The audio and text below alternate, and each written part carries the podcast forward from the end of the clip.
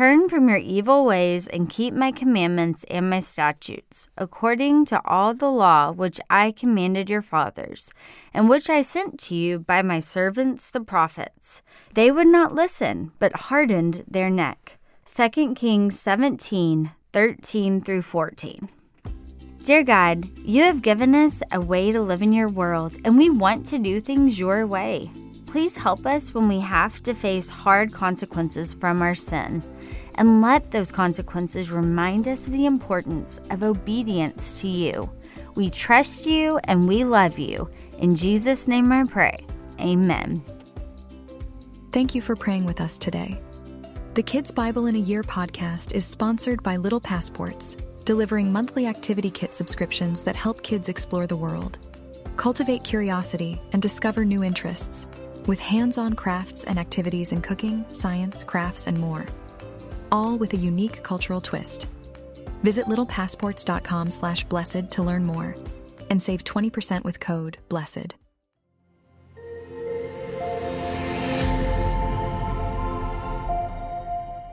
Israel's sins and punishment. In our last story, King Ahaz ruled Judah and did evil by setting up an altar. Ahaz sent gifts to the king of Assyria for help.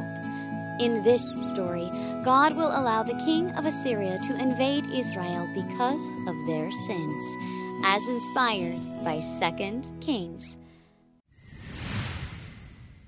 Hey there, welcome back. This is Julia Sadler, and thanks for listening to the Kids Bible in a Year podcast. In today's story, the people of Israel are taken away as prisoners once and for all, and we learn a tough lesson about consequences. Let's dive in. After God had done many wonders for Israel and even kept his promise to them, the people still sinned. They created idols and worshipped them. They made these idols shrines to worship these idols at, and dedicated many offerings and sacrifices to them as well. The king of Israel reigning at this time was named King Hoshea, and he was a bad king. Many of the Israelites got away with disobeying God because King Hoshea disobeyed God heavily himself. One day, King Shalmaneser attacked the city of Samaria and took all of the Israelites that lived there and made them prisoners. This happened to them because they sinned against God. This was God's way of punishing them. God had warned them time and time again. In fact, God even sent one of his prophets to give them a message, saying, "I am your God, and I command that you obey everything I command you to do. I've given your ancestors, and now you all, commandments to obey.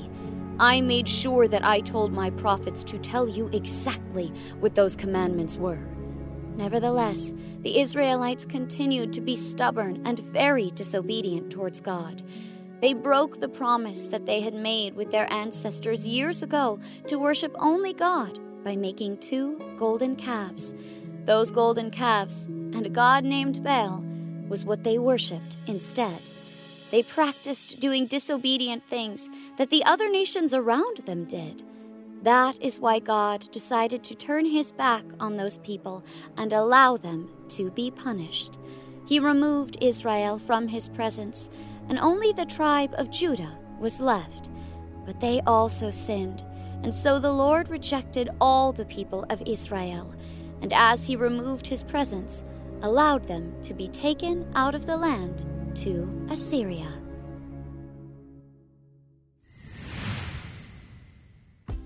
What a sad day for the nation of Israel, God's chosen people. And if we feel that way, imagine how God their father must have felt. After all he had done for them, from helping them escape Egypt, to parting the Red Sea, to many other miracles, victories, and provisions, they continued to turn their back on him over and over again. They chose to go their way instead of God's way. He had been so faithful to keep his promises, yet they could not stay faithful to him. He lovingly sent prophets to warn them and convince them to turn back to the one true God, but they just became more and more stubborn. They followed an evil king by worshiping false gods like Baal and doing things other evil nations did. And remember what happens when we follow someone who does not follow God? It gets us into big trouble. So because of Israel's stubbornness and disobedience, and Judah's as well, God allowed them to be taken out of their land as prisoners to the Assyrians. This meant that they were taken from their home and usually had to walk a long, long way to live somewhere else, somewhere they didn't know. It was an awful way to leave their country. If you're like me, you might be wondering, if God is God and He can do anything, why didn't He just make the Israelites obey Him? He definitely had the power to if He wanted to, right? Why did He let them walk away from Him like that? Couldn't He have forced them to stay and obey? Sure, He could have, and we are right to think that God can do anything He pleases. But time and again in Scripture, we see that God gives His children the ability to make their own choices, and those choices have consequences. A consequence is something that happens after you make a decision, or because you made a certain decision. For instance, if you decide to stick your hand in the large beehive to get some honey, you're going to get stung. Getting stung by a bee is a consequence of sticking your hand in the beehive. In the same way, God allows us to face the consequences of our choices. Think about it this way. If the Israelites had rejected the false gods, continued to obey God's rules in the temple, and kept their hearts right and clean before Him, their consequences would have been very, very different. Who knows the great things that could have happened and what God would have done to bless them? Well, instead, Israel chose to go their own way. They chose disobedience and stubbornness, and the consequences were not fun at all. There are times in our lives when we make wrong choices. I know I've done that before. None of us is perfect, and God knows that. But it doesn't mean nothing will happen to us whenever we sin against Him. Sometimes you will have to face consequences for your sin that are hard and sad. In those times, remember that God wants you to learn from your mistakes so you will choose better next time. Let those sad consequences remind you to do the right thing and to honor God in all of your choices. When you do, you'll get consequences from those good choices too. But they will be much better. Because as we know, doing things God's way is so much better than doing things our way. His way is always the best way. We can count on that. Well, thanks for listening to today's story. The sun is coming out next time and shining on a new wonderful king named Hezekiah. I can't wait for you to hear about him. And remember, the Bible is the best story ever told. It's God's story to you, and it's all true. Had a blast with our podcast? Share the fun with a loved one and help us reach more kids and parents with the gospel of Jesus Christ. Thanks for listening to Pray.com's Kids Bible in a Year.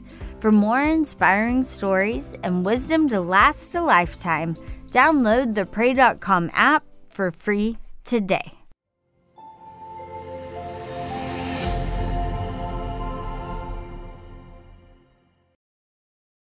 Thanks for listening to Kids Bible in a Year. I want to invite our adult listeners to check out my other show, Unapologetic, God's Truth on Today's Topics.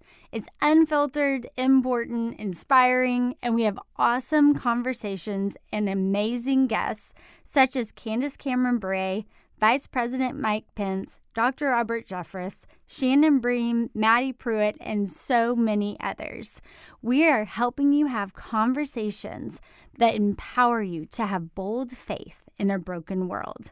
You'll be excited, inspired, and encouraged in your faith as you check out Unapologetic. Remember that you can tune in wherever you get your podcasts and on Pray.com.